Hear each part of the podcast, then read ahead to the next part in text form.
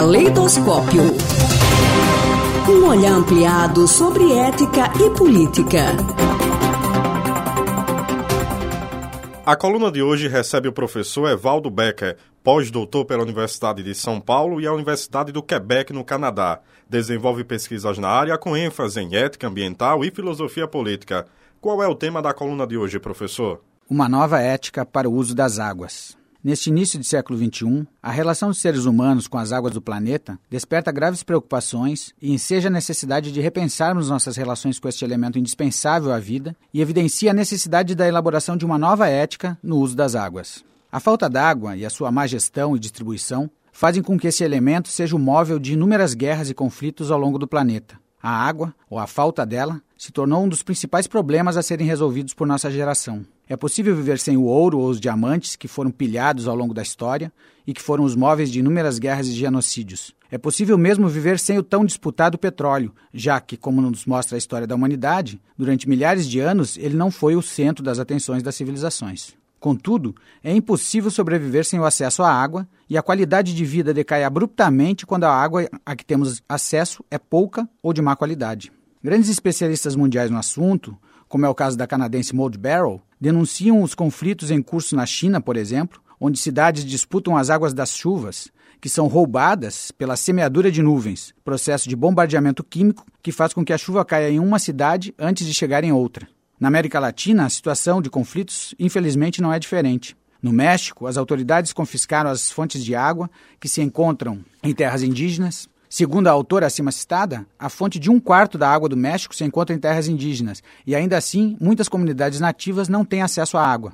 Essa é outra faceta do que poderíamos chamar de roubo das águas dos mais pobres. Na América Latina, as populações indígenas, tradicionais e pobres são as que mais são saqueadas pelos governantes e pela meia dúzia de conglomerados que já controlam a maior parte da água doce do mundo. Um dos, mais, um dos exemplos mais chocantes ocorreu na Bolívia em 2001. Na aurora do século XXI, para o lucro de meia dúzia de investidores usurpadores, de um lado, e de políticos corruptos do outro, tentou-se privar a maior parte dos cidadãos da Bolívia, que são em sua grande maioria indígenas e descendentes dos povos originários, da água que corre em seu território. E, para a estupefação geral, tentou-se privatizar inclusive a água da chuva. Felizmente para os bolivianos, após o que ficou conhecido como a Guerra da Água, as empresas que exploravam a água em seu país foram expulsas e este elemento vital foi reestatizado. Tentativas semelhantes de privatização estão ocorrendo em toda a América Latina e no Brasil não é diferente. Já no século XVII, as tentativas de privatização das águas geraram guerras entre diversos países, incluindo os Países Baixos, a Espanha, Portugal e Inglaterra, por exemplo. Na época, diferentemente do que ocorre hoje, as disputas se davam em torno das águas dos mares.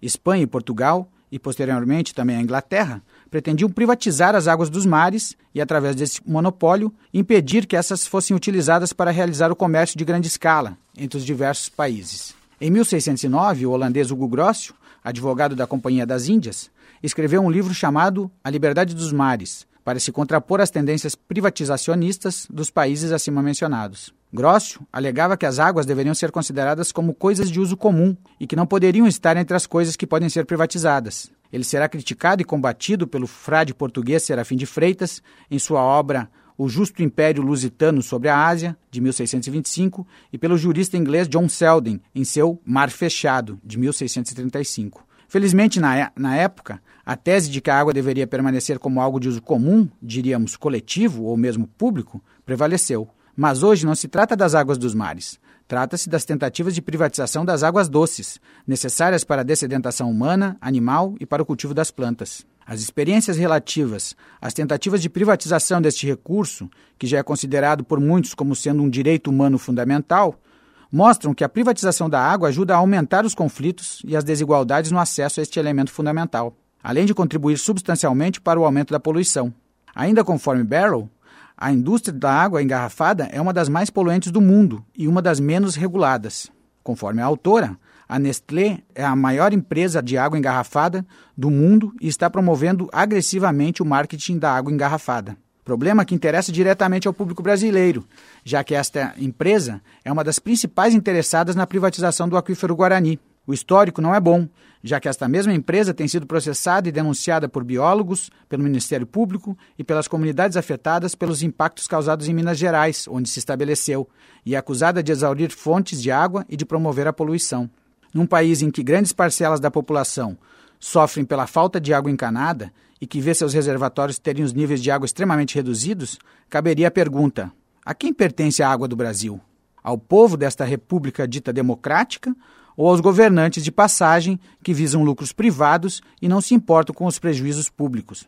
É justo privar grandes parcelas da população do acesso à água? Para que este elemento enriqueça ainda mais a meia dúzia de conglomerados internacionais que já controlam a maior parte da água doce do mundo? Em Sergipe, não é diferente. Grandes parcelas da população não dispõem de acesso à água tratada em quantidade suficiente. Os rios e fontes encontram-se poluídos. O Rio São Francisco, que é o responsável pelo abastecimento de 70% da água de Aracaju, por exemplo, encontra-se altamente poluído, assoreado, salinizado e maltratado. Enquanto a população da capital recebe a água que percorre centenas de quilômetros até suas casas, muitas populações ribeirinhas sofrem com o desabastecimento. Como pode alguém que mora na beira do rio sofrer com falta de água encanada e tratada? Talvez o fato de serem ribeirinhos, índios, quilombolas, pescadores e pequenos agricultores explique alguma coisa. Para piorar a situação, ainda se planeja a instalação de quatro usinas nucleares nas margens do Velho Chico. Terá de emprestar suas águas para o resfriamento das turbinas. Sergipe e Alagoas, que são contemplados com a parte final do percurso do rio, deveriam ter sempre presente a frase de Denise Hart: o que acontece rio acima afeta tudo o que ocorre rio abaixo. Penso que já passou da hora de tratarmos o velho Chico, que é o maior patrimônio natural de Sergipe, de forma mais ética e respeitosa. A mudança de nossa relação ética com as águas é fundamental e urgente.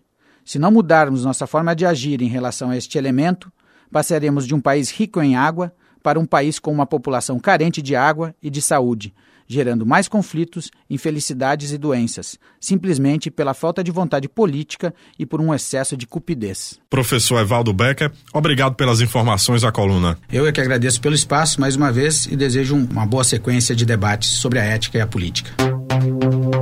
Caleidoscópio.